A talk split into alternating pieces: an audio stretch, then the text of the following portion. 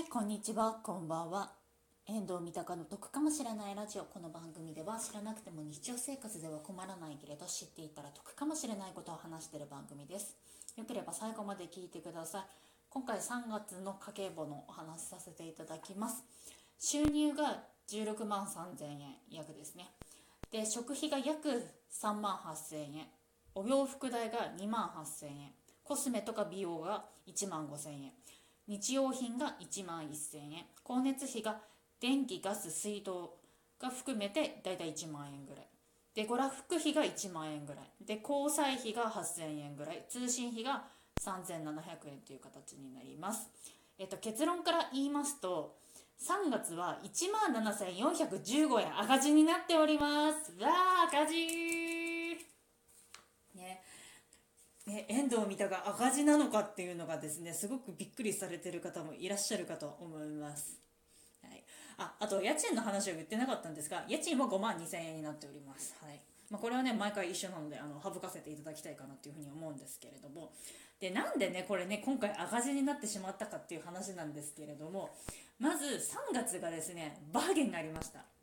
私丸いのエスポスカード持っておりましてであのマルコとマルオのまあ最初は7日間だったんですけど今はあの14日間ということであの丸いのカードを使うと10%オフであの、ね、服だったりだとかいろいろなものが買えるっていうことでしたので服をあの大量大量ってことでもないけれども結構それなりに買い込んだのでお洋服代が結構しましたね。っていうのでまあそれでね赤字の第一歩っていうかねがありまして。であとプラスであの半年に1回しか行かない美容室っていうのを3月に行ったんですよ。でこれなんで3月に行ったかっていうとあの久しぶりにですね前の会社の先輩の方にですねあのお会いするっていうことになりましてもうこれはねちょっとね半年に1回の美容室これ行ってからね会わないと、ね、久しぶりに会うのにね老けたって思われるのちょっと嫌じゃないですか。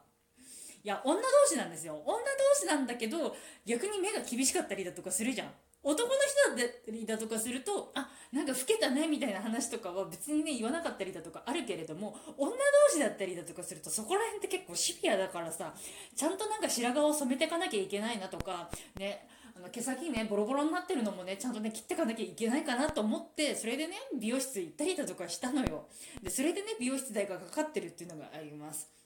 あとこれね、本当ね、4月か5月ぐらいに買い替えたかったんですけれども、フライパンが限界だった。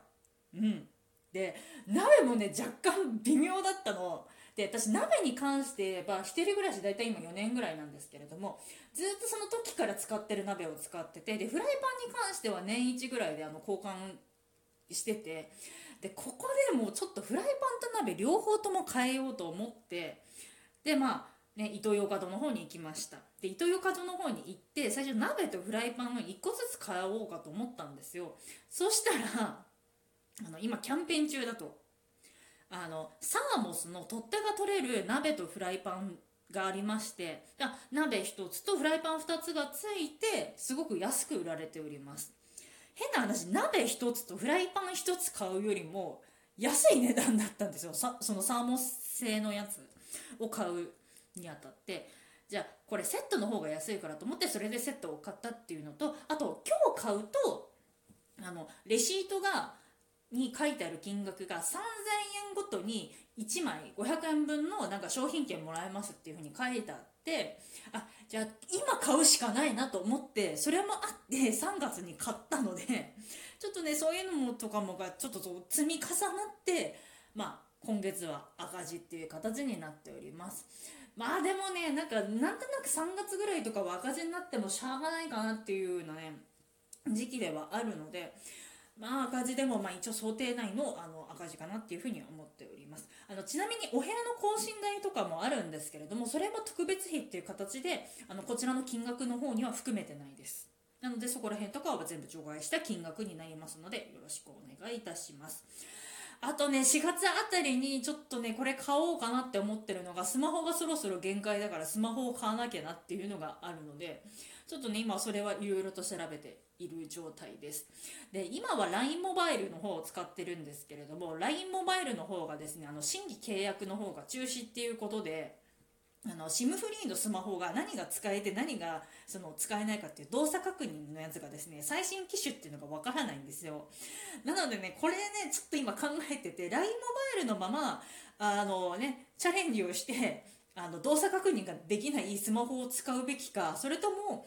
あのスマホと、まあね、その通信会社さんの方ももういっそのこと変えるっていうのもですね今ちょっと頭の片隅にあるのでちょっとねいろいろと検討しながらやってはいる状況ではございますがただねスマホ買い替えるってなってもそのスマホに関しても多分私はあの特別費っていう形で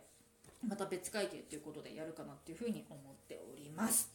こんな感じでよろしいでしょうか？はい、聞いていただいてありがとうございました。こちらの番組では賃貸物件に関すること、旅行に関すること、家計管理に関することをですね、3本柱に話しておりますので、よければ次回も聞いていただけると嬉しいです。ごくたまにスタンド FM の方も配信しておりますので、そちらの方も聞いていただけると嬉しいです。また過去回含めまして少しでも得になったな、役に立ったなっていう風にですね、思われた方いらっしゃいましたら、ぜひぜひ Twitter など各種 SNS の方でシェアしていただけると嬉しいです。一人でも多くの方のお役に立ちたいので、よろしくお願いいたします。聞いていただいてありがとうございました。バイバーイ。得かも